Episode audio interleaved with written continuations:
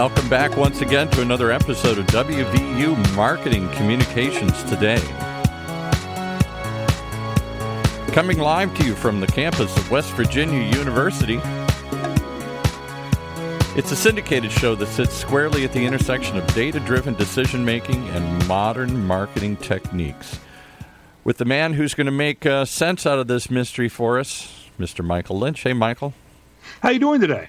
I'm doing good. I'm always curious. You know, this show intersects both science and art, magic and logic, and I'm always amazed how you make the two of them come together here. Today, I think you're going to talk about social media and social change.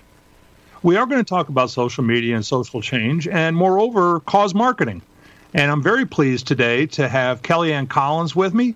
Kelly is the CEO and founder of Volt Lab, which is a digital marketing agency that focuses on social media management for companies, organizations, and thought leaders, and also campaigns for social good.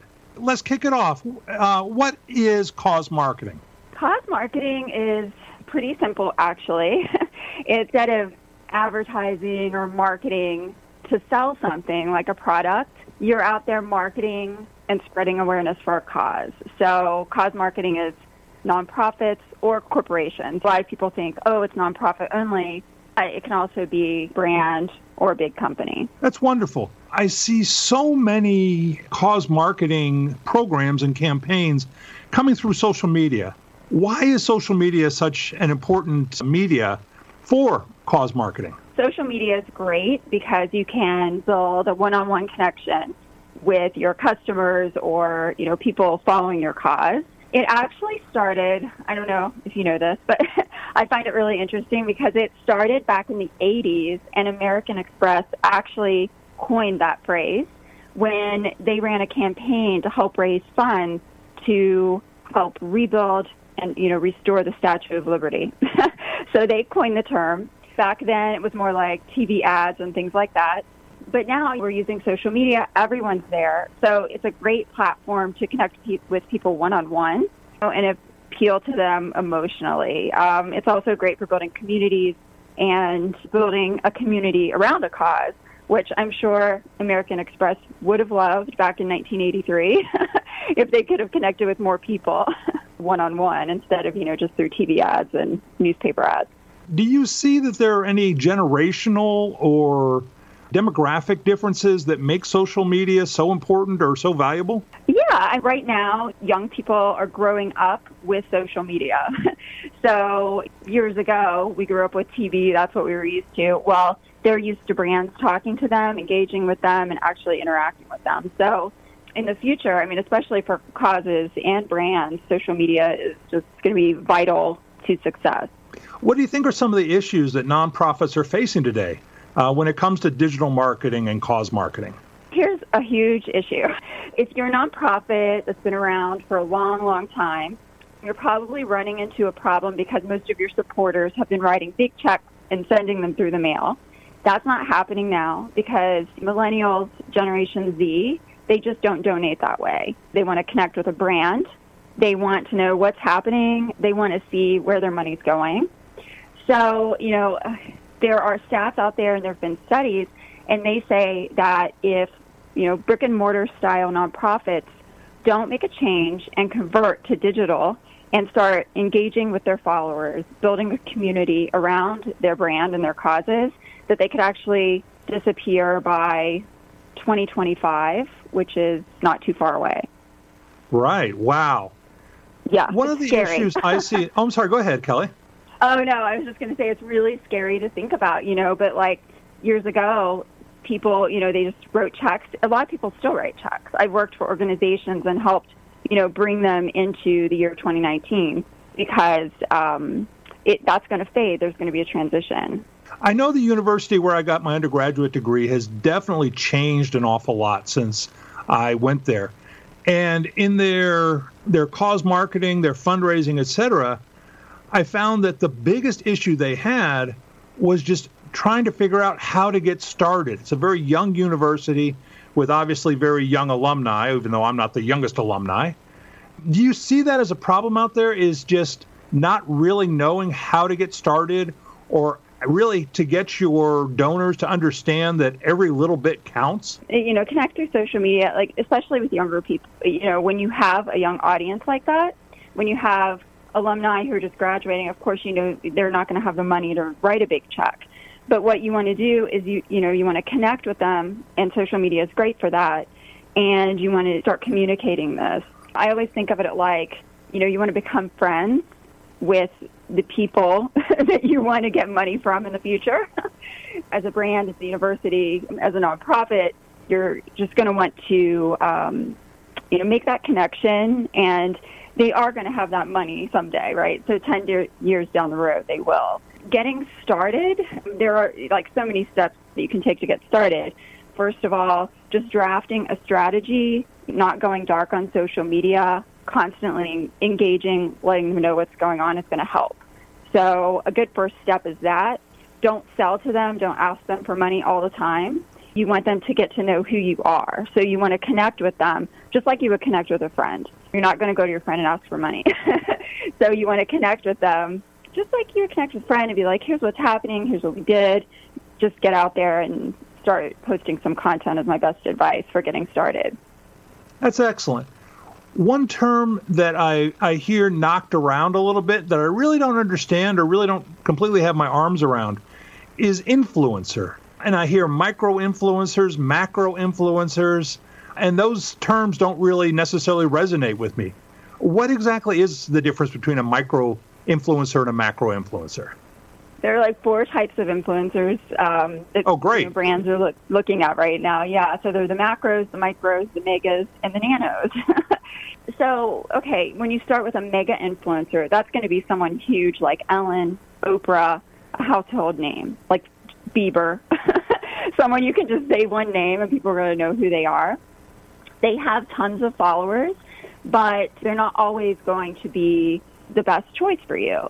I mean, yes, it would be great if Kylie Jenner would mention your brand, but do you have a million dollars to pay her to do that? Also, her followers are, you know, like Ellen, Oprah, they're so diverse. That just might not make sense, especially say you're selling a book on, let's say we're selling a book on social media. How many of Justin Bieber's fans are really going to buy that? Probably not too many, so it wouldn't be worth spending the money. There are also macro influencers. They're just a notch down from the megas, and they have like between 100,000 and 1 million followers. So um, they would be a little bit better, more targeted. These are mostly people who are like bloggers or vloggers. The micros are when you get down into like the thousand to a hundred thousand range, and then you even have nano influencers. So if you don't have a lot of funds, I would always go with someone like a nano or a micro because these types of influencers are way more targeted. So the micro influencers and nano influencers, these are going to be people who are like maybe activists or wellness experts or someone in their community that's respected. And you actually get higher engagement from these types of influencers versus just having Oprah blast something out on Twitter for you. Well, that's great. How do I find these influencers? I mean, I, again, I'm a, I'm a little bit naive to this and a little bit new to it. How do I really identify what a really good micro influencer or macro influencer is? depending on what you do, what your cause is, say your cause is conservation, a good place to always start is just starting in the channels. So if you want to find someone on Instagram who you want to partner with and do some promotional things, just start looking at the hashtags that you use. So maybe it would be, you know, hashtag conservation or hashtag eco-friendly. And then see who is posting, look at the most popular posts, see who's getting activity there are also lots of apps you can use, different platforms that you can use, and they will show you in the analytics like, oh, this this person, you know, really talking about this a lot and getting a lot of engagement. So there are tools you can use to help detect them. And what are some of the better analytic tools? I know um, i I live in the world of data marketing and data analysis. So to me, crunching numbers is just a lot of fun. But what tools might I want to use to really uh, evaluate what a good influencer might be? Well, there are a lot of tools. there are a lot of tools for doing that. I usually just start though in the actual platforms. You go in and do a Google search and look, you'll, you're going to see different ones. I tend to just look through, like if you look on, I, I do a lot with just plain old Buffer and looking to see who your top engaged fans are, Buffer has a new tool called Buffer Analyze, and it'll show you who your you know top influencers are, and that's a lot of nonprofits use that platform. Another thing you can do is you have a Facebook page. It'll also show you who some of your top engagers are, and sometimes you might want to start with someone who's just creating a lot of noise on your platforms first. Now, Kelly, I know you've worked with a lot of different organizations and you've been very successful in many of the things you, you've done. What are some of the organizations that have really shown the greatest amount of success in cause marketing as far as you're concerned? Oh, okay. That's um, I, I've worked with lots of great brands. As far as cause marketing, I worked with Conservation International. So I worked with them on different campaigns with their team. And we did a great campaign a couple of years ago, um, partnered with HP, and it raised a million dollars for different conservation projects. They do a great job for sure. And as a corporate partner, HP is great. Adobe does a lot of social good. So I've worked on some Adobe campaigns. Starbucks. Starbucks is actually really good. Um, you know, they do a lot of cause campaigns too, and they're very interested in conservation. Wonderful. To get back to influencers, just one second. What is the big difference between macro influencers and micro influencers other than the size? Do they really have, let's say, a different set of causes, a different set of approaches, a different set of geography, possibly? What exactly would differentiate them? A micro influencer is going to be someone who is really focused on a specific area. It could be an industry expert, that could be a specialist. If you're in wellness, it could be maybe a personal trainer or a nutrition expert who has a really targeted following, even though it's not as big as a macro or a mega, mega influencer. So these smaller influencers, their audiences are way more targeted than the big ones. You think about it, it's like Oprah, you know, versus a subject matter expert. Sure. And those subject, yeah. So the subject matter experts, they are going to get you more traction. I found if you're very targeted with your influencers and with your content and with your ads, you're going to get way better results than just trying to throw a net out, you know. And That's perfect, Kelly. Thank you. uh, we're going to take a little break now, and when you come back, we're going to talk a little bit about Giving Tuesday and what Giving Tuesday is really all about. Great. All right, and before we go there, let's give you something to think about, and that is West Virginia University's online data marketing communications program. It's the first and only one of its kind in the country, a graduate level program that helps you with critical problem solving and informed decision making.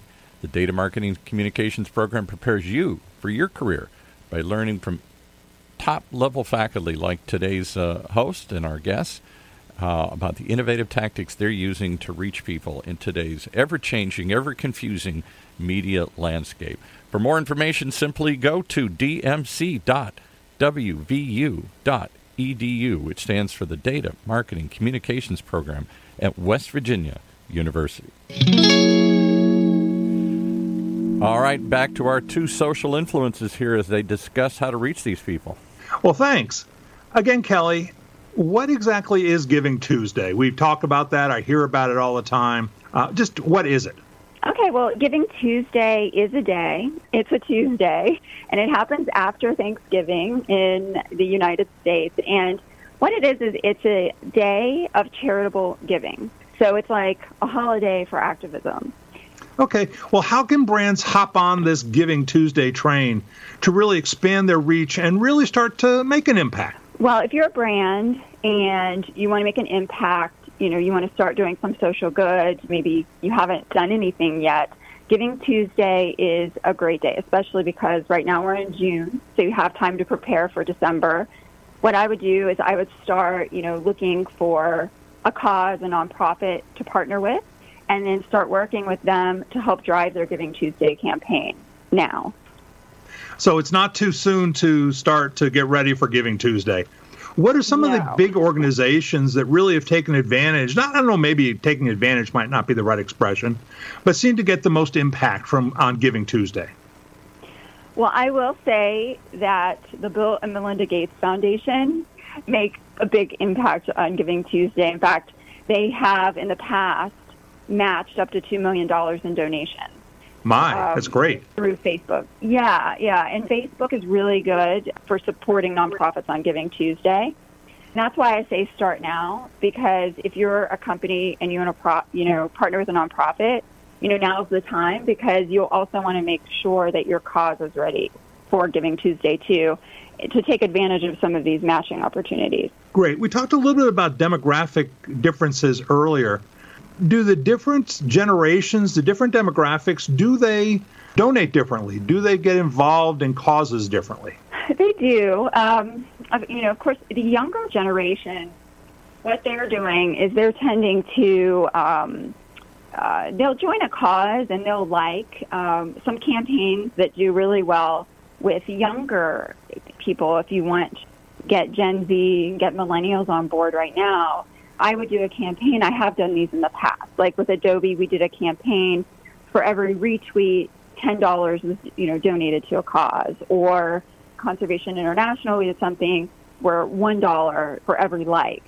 So we raised a million dollars that way. In 24 hours, Adobe was successful, raised $10,000 in 24 hours. So if you want to get a younger generation, they may not have the money right now, but what you want to do is you want to get them involved and engaged so they will donate later. But what you can do is you can partner with a brand. The brand puts up the money, and that goes into your nonprofit, and you're getting the younger generation involved. So it's a win win win situation for everyone. But people who are older, I mean, they're um, on different platforms. So maybe they're not on Snapchat or Twitter, but you want to go somewhere like Facebook. So it's about the platform you're using too. Now, what can be done with a skeptic like me who sees okay. something online that says, like this or forward this, and a dollar will be donated to Conservation International? And we look at that and we go, oh, come on. How do you differentiate or how can you really get across your causes so people understand that they're legitimate? Okay, well, if you're a brand or supporting a cause or if you're a nonprofit, you want to do everything the right way. You want to set your foundation up correctly. So that is having quality content, having a good overall social media strategy, you want to get verified on the platforms so people know you are legit. And Excellent. Yeah, and the same with brands too. So don't donate money if somebody does not look legitimate for sure. Don't do that. Well, as we all know, people's attention span is are really short.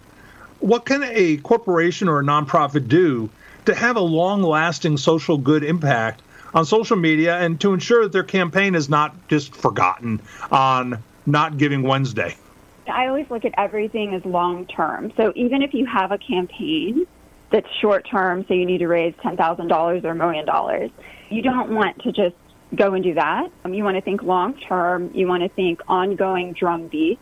You want to build lifelong relationships with your followers, with your fans, and have a lot of fun, creative campaigns and things to keep your audience engaged. So if you are a nonprofit or a brand, it could be a contest, it could be art, if you're rebranding, have people submit logo ideas.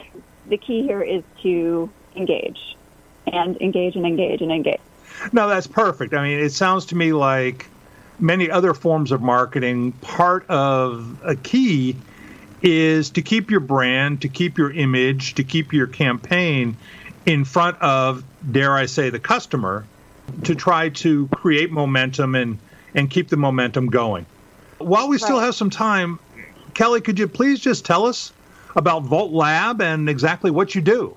Okay, sure. Um, at Volt Lab, we do, we say internally, good things for the world, and we work for companies, we work with nonprofits who are doing good things. So that's the only rule that we have. We do social media management and campaigns. We um, help fundraise digital marketing, but our main focus is social media, social media management, and the campaigns. And if somebody wants to reach out and contact you, what's the best way to do that? Well, we have a website. That's voltlab.com, and then we're VoltLab everywhere. I'm also everywhere, and my handle is it's KAC, ITS and that's on every platform you can think of. Do you find that one platform works better for social cause marketing than than another platform? We've had success everywhere. So it just depends on who you are targeting. It depends on the campaign. There is an ambassador for um, an organization that's working to eliminate single use plastics, and they're called Lonely Whale, and they have a younger audience, so Instagram is really great for them. If you have an older audience, Facebook is really great. Although a lot of people who are a little bit older, not millennials, you know, Gen Z or my, my age are everywhere too. Twitter is also great for activism. Really just depends on who you're targeting. The younger audiences tend to be on Snapchat and Instagram. So, well, this might be a little bit self-serving, but do you know of anybody that's using podcasts for cause marketing? Yeah, and I view, and I know people don't, but I view podcasts as a form of social media. I mean, it's basically what the radio used to be, what the radio, you know, still is. It's just on a different platform. But we work podcasts, we do those too, and we work those into social media strategy. Say, okay, we're going to do a monthly one or a weekly one, and then we work that in and we promote it on all the social media channels. And it is a great platform for sure. Well, Kelly, again, I want to really thank you for being on our podcast today and talking about cause marketing. It's something that is very, very important, and it's something that I know more and more people, particularly different demographics, are taking a greater interest, a greater concern, a greater awareness uh, for the world around them. And I think what is being done through social media is really driving a lot of great things. So, again, thank you so much, Kelly. Thank you. Have a great day. You've been listening to WVU Marketing Communications Today, brought to you live from West Virginia University. A weekly program that sits at the intersection of data driven decision making and marketing practice, only on the Funnel Radio Network for at work listeners like you.